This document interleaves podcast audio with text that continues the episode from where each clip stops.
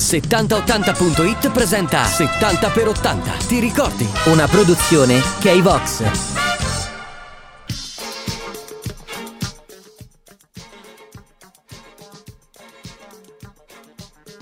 Appuntamento con 7080.it, fatti, personaggi, curiosità del passato. Io sono Enzo Mauri, uno dei redattori, in studio c'è il direttore Massimo Lualdi che saluto. Massimo, di cosa parliamo oggi? Buongiorno Enzo, oggi partiamo con una filastrocca. Ninna nanna ninna o, questo bimbo a chi lo do? Lo darò all'uomo nero che lo tiene un anno intero. Facile oggi liquidare questa celebre ninna nanna come conseguenza di retaggi razziali. In realtà la genesi dell'uomo nero è più complessa e non ha probabilmente niente a che vedere col colore della pelle, anche perché il personaggio inquietante aveva pure un diverso appellativo, Babau, ed è su questo punto che noi ci concentreremo oggi. Noi bambini degli anni 50, 60 e in parte 70, con l'uomo nero o il Babau abbiamo dovuto conviverci tutte le volte che genitori, nonni, zii, eccetera, volevano dissuaderci dal fare qualcosa, generalmente dal non dormire, introducendo quale spauracchio tale tale figura. Non si è mai capito se l'uomo nero avesse come alter ego il Babau o fosse lo stesso personaggio o ancora se fossero figure distinte. Fatto sta che cosa fossero non ci veniva mai spiegato chiaramente e quindi ricostruivamo dagli indizi il personaggio. Ipotizzavamo per esempio una figura priva di forma definita,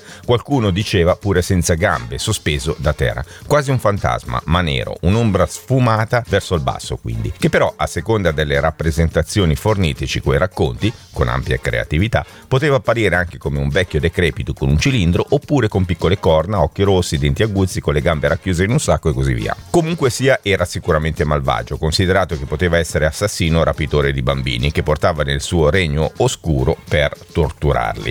Cerca la pagina e il gruppo di 7080.it su Facebook e rivivi con noi i tuoi anni più belli. I suoi nascondigli preferiti erano gli armadi, i letti, sotto i letti, i lavandini, i lavatoi, i solai, le cantine. Uno strumento efficace di protezione erano però le coperte, bastava coprirsi per essere al sicuro. Probabilmente ispirato dal boogeyman americano, lo spauracchio dell'uomo nero aveva una versione russa conosciuta come Buca, una spagnola e sudamericana denominata El Coco, con la testa di zucca, una tedesca appellata Butzemann o Krampus, con questo nome presente anche in Austria, Baviera, Slovacchia, Repubblica Ceca, Slovenia, Ungheria, Croazia e Liechtenstein, eppure una francese chiamata Croquemitaine, letteralmente mangiaguanti, perché congelava le mani con il freddo. Ancora oggi non è chiara l'etimologia della parola che potrebbe derivare dall'arabo baban, ossia vincitore, riconducendo quindi all'antico timore nei confronti della dominazione dei saraceni del IX-X secolo. Secondo un'altra scuola di pensiero, pensiero il termine babao ricondurrebbe come onomatopea al latrato del cane o di un altro animale. A suffragio di questa interpretazione, nel film Nightmare Before Christmas è presente una creatura chiamata Bau Bau.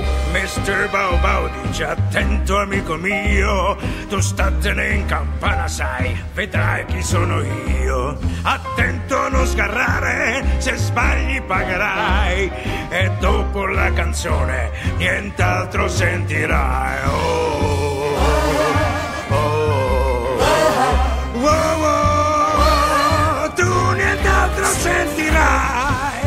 Un'altra ipotesi è quella dell'antica Repubblica di Venezia, dove la voce popolare identificava come i tre babai i tre inquisitori di Stato, cioè i tre magistrati del Tribunale Supremo incaricati di perseguire la divulgazione del segreto di Stato, sottolineandone così la fama di giustizia segreta, rapida e inesorabile. In tempi più recenti ha soccorso sul piano onomatopeico la conclusione che babau e bubu sono segnali fonetici di spavento. In quest'ottica babau, l'unione e contrazione dei due segnali, null'altro sarebbe che un suono suono che potenzia acusticamente simboli di paura e pericolo. Anche il celebre autore di romanzi per ragazzi Dino Buzzati ha dedicato un racconto al Babau, ritraendolo anche in diversi dipinti, mentre alcune traduzioni delle opere dei fratelli Grimm definiscono il personaggio Air Corps come Messer Babau. Il Babau è presente altresì in una storia di Stephen King. Secondo la regola non scritta delle creature tenebrose, l'uomo nero teme la luce a cui pare sia vulnerabile e non possa accedere ai luoghi dove essa domina. Di qui la richiesta di tenere una luce accesa in camera.